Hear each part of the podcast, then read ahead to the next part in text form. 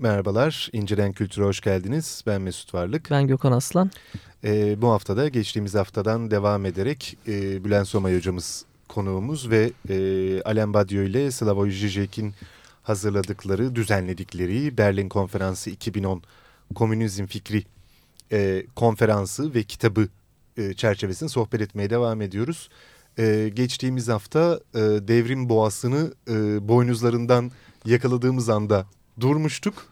E, sanırım oradan devam edebiliriz. Devrim sevilebilir bir şey mi? E, Sevmiyor musun? sevmiyor musunuz? Ha, e, bana bu suçlama geldi. Bülent Somay devrimi sevmiyor diyen bir arkadaşım vardı. Adı burada gerekmez. E, bunu hatta yazdı bile.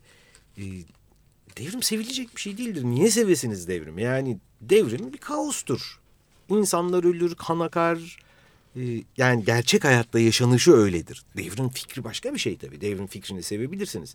Ama e, yani düşünün 1917 Şubat-Ekim arası yani insan insanlar hiç kimse hayatından emin değil. Yarın ne yiyeceğini bile bilmiyor. Yarın bir şey yiyip yemeyeceğini bile bilmiyor. Yani kim bu halde çok uzun bir süre yaşamak ister? İşte bu sendi kasırgasının toplumsal versiyonu. Evet. Yani. Yani sendi kasırgası bir an önce geçsin istersiniz. Yani pratik devrim momenti de öyledir. Bir an önce olsun bitsin istenir. Ee, devrim düşüncesi başka bir şey. Ya da Troçki'nin daha sonra söyleyeceği devrimin sürekliliği düşüncesi. Bu başka bir şey. O toplumsal kurumların dönüşümündeki süreklilik anlamında devrimin sürekliliği. Bir tür prensip aslında Tabii. O. Bir ilkedir devrimin sürekliliği ama devrim yaşantısının sürekliliği yani bunu isteyen varsa kötü bir insandır o herhalde. Çünkü yani hiçbir şey kazandırmadığı gibi sürmesi uzaması. Bir de insanların hayatlarının canını okur. Sorun şu bunun kaçınılmaz olduğunu kabul edebilmektir önemli olan. Liberallerin en büyük problemi budur. Liberaller bakarlar, devrimin ne kadar acımasız ve can yakıcı bir süreç olduğunu görürler. O zaman derler bu hiç olmasın. Hayır, ayrıca olmayabiliyorsa olmasın ama öyle bir ihtimal yok. Yani o şartların olgunlaşması denilen şey tabii yani kapitalizm dayatıyor. kapitalizm kendi ömrünü sürdürebilmek için e, küçük küçük sorunlarını ileriye atar. İleriye atar ama ileri dediğiniz bir yer yani ileri dediğiniz bir e, sonsuz uzaklık değil. İleriye ata ata bütün o küçük sorunları biriktirir, biriktirir, biriktirir, biriktirir. Ondan sonra bir büyük kriz anı gelir. O birikenler bir patlar. Bunlar olur. Patlamama ihtimali yok. Patlamama ihtimali olsaydı evet kapitalizmde sonsuz olurdu. Hiçbir zaman sonu gelmeyecek bir yer olurdu. Marx zaten baştan yanılmış olurdu. O zaman yani işte bu kapitalizmi nasıl idare ederiz diye düşünürdük. Ya da sadece etik isyanlarda bulunurduk. Yani sonsuza kadar sürecek ama yani işçiler çocuklarda çalıştırılmasa filan gibi sorular sorardı. Taleplerde bulunurduk filan. Yani o zaman zaten reformizm, liberalizm anlamlı olurdu. Fakat e, Marx'ın eğer e, temel düşüncesindeki o haklı merkezi yani kapitalizmin kendi iç çelişkileri yüzünden zaten patlamaya ve çökmeye mahkum olduğu düşüncesini bir kere kabul ediyorsak ki ben ediyorum. O zaman o devrim anı gelecek demektir. Fakat o devrim anı gelecek diye bizim ona hayran olmamız gerekmiyor. O devrim anı gelecek, gel, geleceğini önceden görmeliyiz. Ama geçen hafta Lenin örneğinde söylediğim gibi öyle e, şu ülkede tam şu gün diye bir şey de yok. Yarın 12 gibi devrim yapıyoruz diye bir şey yok. Yok yani de, devrim çünkü yapılamaz. Devrim olur. Yani devrim devrimin bir öznesi yoktur. Sana kendini yaptırtır. Evet. Bu kutsal metinlerdeki hikayeye de çok oturuyor. Yani bir şekilde bu patlayacak. Patladıktan sonra bir rahatlama gelecek tamam. Bir te tertemiz olması tüm hafızanın ve ya da e, toplumun yeniden bir refah girmesi. Tufanlar mesela öyledir. Evet. Çok oturuyor aslında o şeye de bu hikayeye. Ama kutsal metinler zaten gökten inmiyor. Ya. Yani tam gökten iniyor olsalar şaşmalıydık buna. Kutsal metinler gökten inmiyor. Belli verili, verili toplumsal e, koşullar altında yazılıyor onlarda. Dolayısıyla e, Tevrat'taki Nuh tufanı hikayesi yazıldığında dünya koca bir neolitik devrim çağı yaşamış. E, bir dizi devrim yaşamış. Dolu, yani devrim derken biz sadece Fransız devrimini, Rus devrimini falan kastetmiyoruz. Yani devrim çok daha büyük bir şeydir. Ben devrim dediğim zaman biraz Zamyeti'nin o hani bir ölü bir yıldız birdenbire patlar ve yeni bir yıldız çıkar ondan e, dediği anlamda ki devrimi kastediyorum. Yani o büyük nicel birikimlerin birdenbire nitel bir e, kabuk değiştirmeye dönüşmesi anlamındaki devrimi anlıyorum. İnsanlık tarihi böyle yüzlerce devrimle dolu. E, bu anlamda da tabii yani kutsal metinler bir e, bir vakumda yazılmıyor. Onlar da bu devrim bilgisine sahip olarak yazıyor. E, tabii ki her zaman tufan bir metafordur. Evet. Yani gelip yıkayacak. Yani ya da başka bir devrim mesela Sodom. Yani almış yürümüş. Ha orada arkadaşın dert ettiğine vay bunların hepsi eşcinsel olmuş. Ama o zaman ne olacak? Bunu temizlemek için yukarıdan kükürt, ateş, mateş filan yağdırılacak. Sodom yerli bir olacak ve yeniden kurulacak küllerinden. Devrim. Ha şimdi bu çok sempatiyle baktığımız bir devrim olabilir mi? Hayır ama e, o da bir devrim sonuç olarak. Nasıl 1991'de Sovyetler Birliği'nde olan da bir devrimdi. Evet yani. Yani e, çok kansız geçti diye biz onu başka bir şey zannetmeyelim. O da bir devrimdi. E, sevinerek baktığımız ya da aman ne iyi oldu dediğimiz bir devrim değildi muhtemelen. E, yani ben benim birazcık tarafsız olduğum bir devrim biçimi aslında.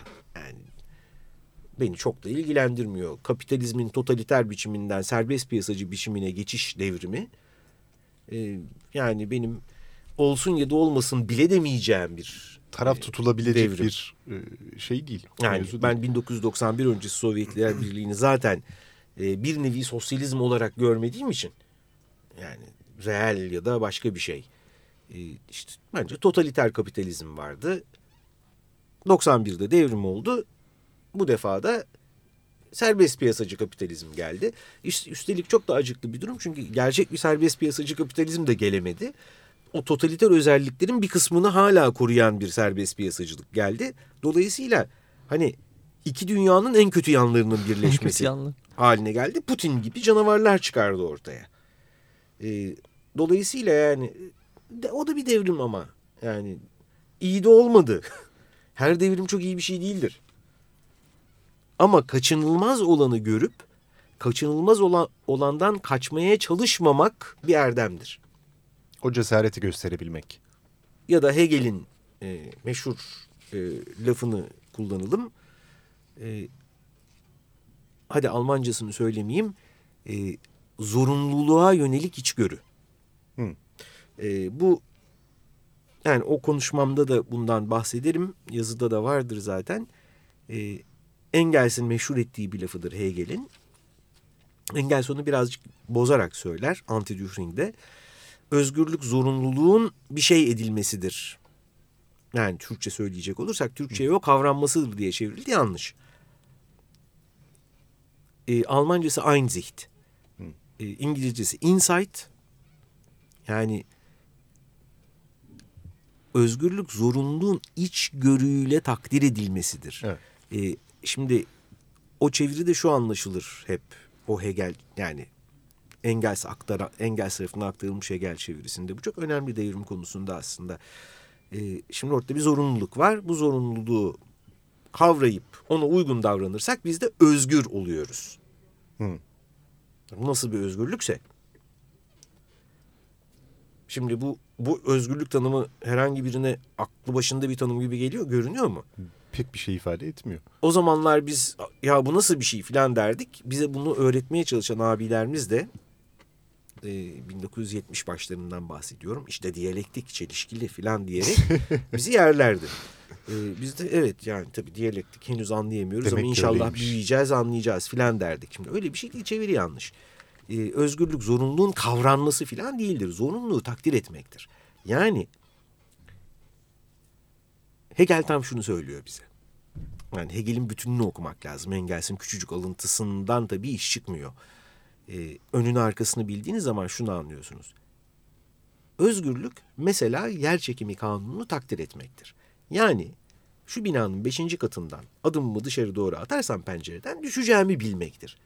Ama adımını pencereden atmamak değildir. Neden sonuç ilişkisini hmm. takdir evet. ediyoruz orada? Bilmektir özgürlük diyor Hegel. Bunu bildiğim zaman özgürüm. Ha bir kere özgür olduktan sonra pencereden atlayabilirim ya da atlamayabilirim. O, o benim kalmış. tercihim. İşte özgürlük orada doğuyor. Dolayısıyla özgürlük zorunluluğu bilip ona tabi olmak değildir. Sigara içersem muhtemelen kalp damar hastalıklarına yakalanırım ve daha az yaşarım. Bu e, yeni modada olduğu gibi sigara içersem ölürüm demeyeceğim çünkü öyle bir şey yok. E, o yeni kapitalizmin uyduruklarından bir tanesi. Ama muhtemelen bir kalp damar hastalığına daha yatkın olurum ve ömür beklentim azalır. Bu bir zorunluluk.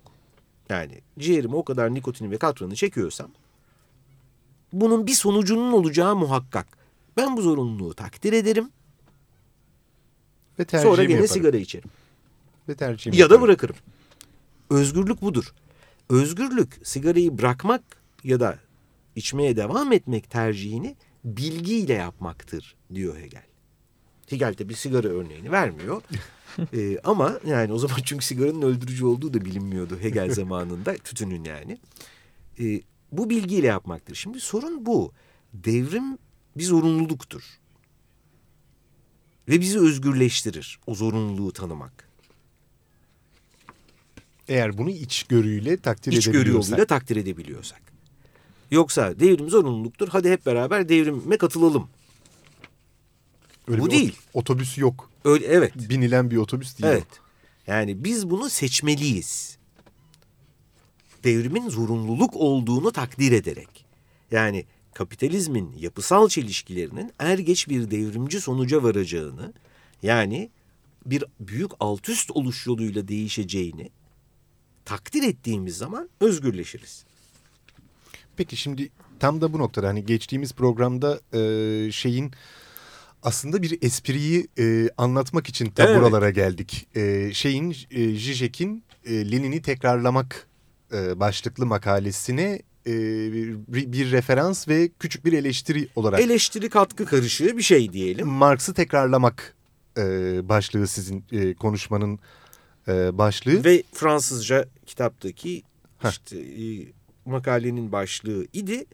E, ama İngilizceden çevrildi Fransızcaya. Yani ben konuşmayı İngilizce yapmıştım. İngilizce aslını yolladım yazının. E, onu çevirdiler ve e, Fransızca kitap bana geldiğinde yazımın başlığının şöyle olduğunu gördüm. Repete Lenin. E, Lenin'i tekrarlamak. Bir dakika ya ben Marx'ı tekrarlamak demiştim. Bunu Marx'ın Fransızcası Lenin miymiş acaba? E, hemen Jije'ye bir e, mektup atıp ya Marx'ın Fransızcası Lenin miydi diye de sordum. e, yani editör çünkü e, tabii ki hani Zizek Zizek olduğu için editörlük editörlük yapmıyor. Yani. E, yani o kendi işleriyle uğraşıyor. Böyle e, editörlük yapmak gibi e, kul işi e, konulara pek fazla gönül indirmez o. E, tabii ki görmemiş e, Fransızcasını basılan yazının. E, Aa nasıl oldu bu Stalinist bir komplo galiba filan gibi şeyler yazdı o da. Yok Stalinist komplo değil yani çevirmen e, yazıyı okuduğunda herhalde e, aklında Zizek varmış. Evet yani. Yani hani zaman zaman e, benim çok Zizek tekrarladığım ya da e, Zizek'in Türkiye ajantası olduğum falan söylenir. E, çok bilmiş arkadaşlarım ve arkadaşım olmayanlar tarafından. E, herhalde çevirmen de öyle zannetti. Ya da onu Türkiye'den birileri gaza getirmiş de olabilir tabii. Yani bak Bülent Somay Zizek'in aynısını yazmış görüyor musun filan diye. Gerçekten Stalinist komplo olamaz ama en azından onu biliyoruz. Vay Zizek da... öyle dedi. Ee, evet yani böyle bir e, e, anekdot da anlatmış olurum. Evet, yani evet. böyle bir şey de geldi başıma. Yani yazdım tabii linye. Aa öyle mi bir dahaki baskıda düzeltiriz falan dediler. Bir yani inşallah olur bir dahaki baskı olursa... orada da düzeltirler. Ama Türkçe çevirisinde tabii ki zaten Fransızcasından değil gene orijinal İngilizce metinden çevrildiği için bu hata yoktur. Problem yok. Türkçesi Fransızcasından daha doğru. Peki Lenin'i tekrarlamakla Marx'ı tekrarlamak arasındaki e, fark nedir? E, büyük ölçüde komünizm düşüncesinde işçi sınıfının o nevi şahsına münhasır ve biricik rolünün ne olduğunu kavramaktır. E, Lenin bunu kavramıyordu demiyorum bu arada. Yani Lenin de Marx'ını iyi bilen bir e, düşünür ve eylem adamı. E, fakat maalesef içinde yaşadığı koşullar bu kavrayışını hayata geçirmesi önünde her yıl başka bir neden çıkararak engel oldu. Dolayısıyla Lenin hiçbir zaman gerçek anlamda işçi sınıfı hareketiyle birlikte yürüyemedi. Yani daha işe başladığı zaman yani 1900 1898'de diyelim yani ilk Rus Sosyal Demokrat İşçi Partisi'nin kuruluşunda Rus işçi sınıfı toplumun çok küçük bir azınlığı ve e, öyle belirleyici bir azınlığı da değil. Sonra zaman içinde yavaş yavaş işte Rusya'nın kapitalistleşmesi o yıllarda biraz hızlandığı için bir güç kazanıyor. 1905 Sovyetlerine devrimci girişimine yol açıyor. Orada hakikaten işçi sınıfı bir öncü rol üstleniyor fakat yenilgiye uğruyorlar tabii ki. Yani çok zayıf ve sadece iki şehirde olan bir şey. Yani güçlü olarak. Rusya ise yani umman bir ülke, bir kıta büyüklüğünde. Ondan sonra bir geri çekiliş dönemi var 1905'ten sonra. 1914 geldiğinde savaş çıkıyor. Bolşevik Partisi yani Lenin'in partisi savaşa karşı durmaya çalışıyor. Gücü yetmiyor. Ee, ve işçi sınıfı ve köylülük büyük sürüler halinde asker alınıyor. Bu Rusya'da zaten 1917'den sonra 1918'den sonra gelecek olan o korkunç kıtlığın da sebebi olacak. Ee, ne doğru dürüst bir tarım üretimi kalıyor ne sanayi üretimi kalıyor. İşçi sınıfının hemen hemen imha olduğu bir süreç. Sonra bu askere alınmış olan işçiler ve köylüler gelip Şubat devrimini yapıyorlar. Şubat'la Ekim arasında bir kaos dönemi var. Sonra 1917 Ekim daha doğrusu Kasım devrim yani. Ekim eski takvime göre Ekim'dir. Yani bizim bugün kullandığımız devrime göre Kasım'da oluyor devrim. 17'de 1917 ikinci devrimi, Bolşevik devrim olduğu zaman aslında öyle çok fazla bir devrimci olay da yok. Yani sadece bir şey. Petrograd Sovyeti'ne el koymaktan ibaret devrim. Ama kimse de çok fazla direnmiyor buna. O yüzden de kansız bir devrimdir. Ve birdenbire Bolşevikler kendilerini iktidarda buluyorlar. Ve yapabilecekleri tek şey şu. Zaten askere alınarak yerinden yurdundan ve fabrikasından edilmiş olan işçiyi bu defa bürokrat yapmak. Çünkü dev bir ülkeyi yönetecek bir devletlerini kullanabilirsiniz, bazılarını kullanamazsınız. Dolayısıyla ne yapacaksınız? İşçi sınıfının en bilinçli, en okumuş yazmış, en aklı başında kesimini alıp Bürokrat yapacaksınız. Bürokrat yapacaksınız. Yönetici yapacaksınız en azından. Derken isyanlar başlıyor. Beyaz ordular. Hadi bakalım işçi sınıfının bir kalan bölümünde tekrar askere alıyorsunuz. Ortada bir işçi sınıfı kalmıyor.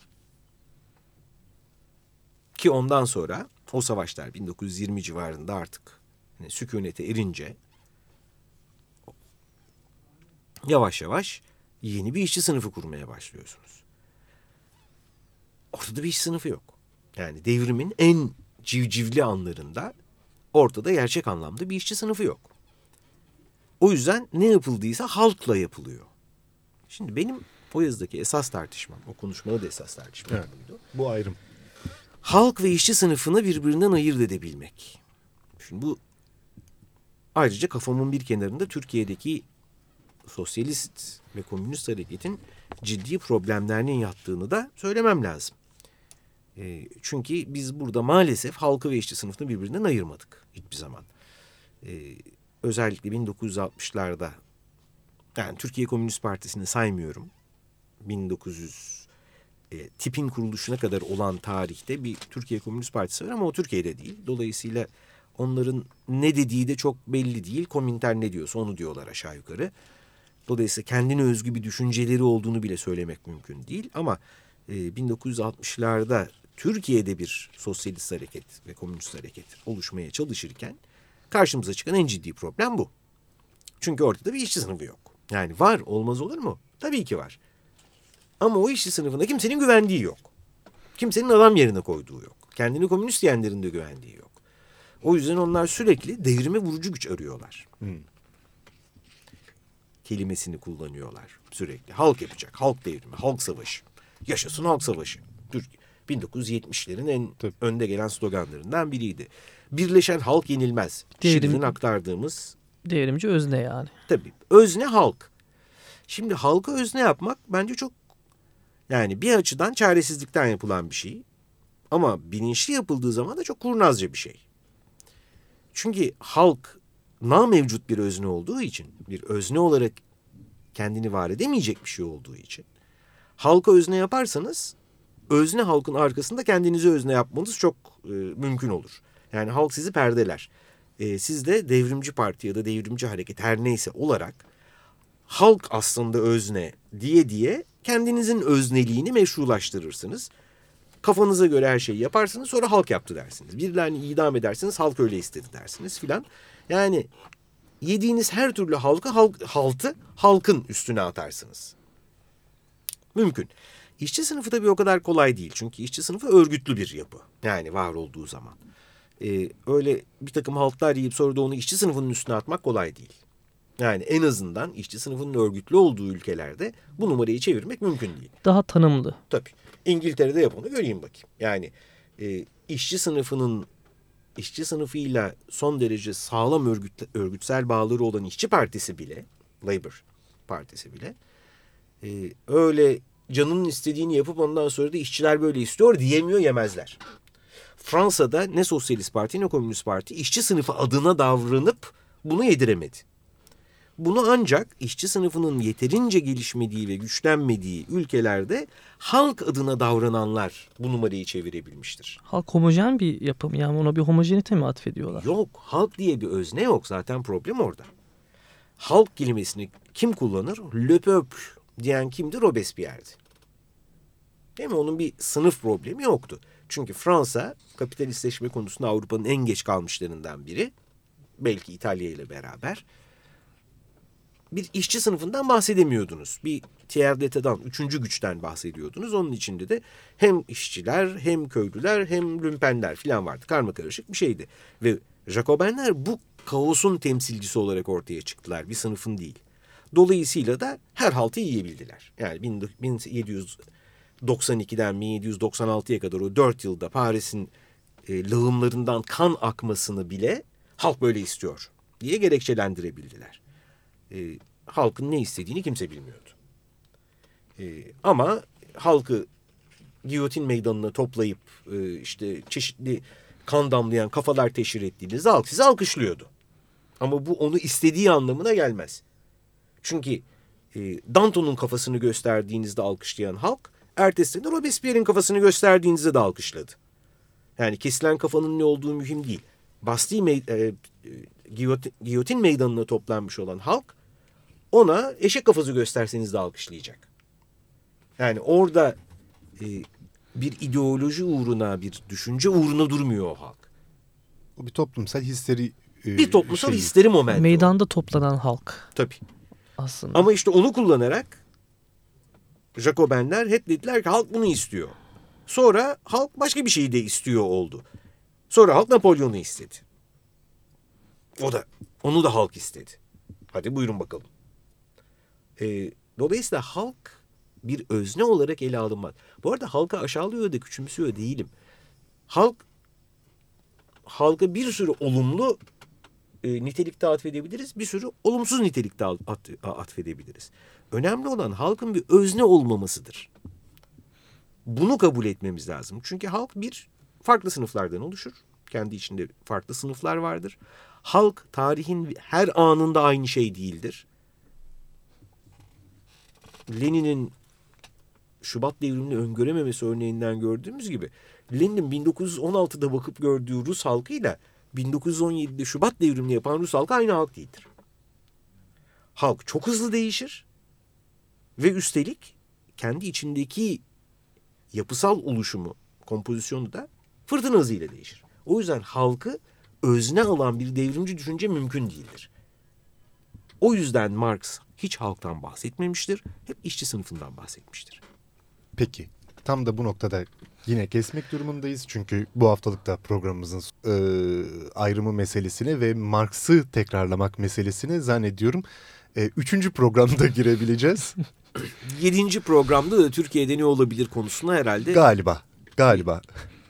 Ee, hocam katıldığınız için tekrar teşekkür ben ederiz. Ben teşekkür ediyorum. Ee, efendim bu haftada Komünizm Fikri e, Berlin Konferansı 2010 kitabı e, üzerinden Bülent Soma ile sohbetimize devam ettik. E, incedenkültür.gmail.com mail adresimizi ve Facebook sayfamızı iletişim için hatırlatmış olalım. E, ben Mesut Varlık. Ben Gökhan Aslan. Önümüzdeki hafta yeniden görüşmek üzere. İyi günler. İyi günler. İyi günler.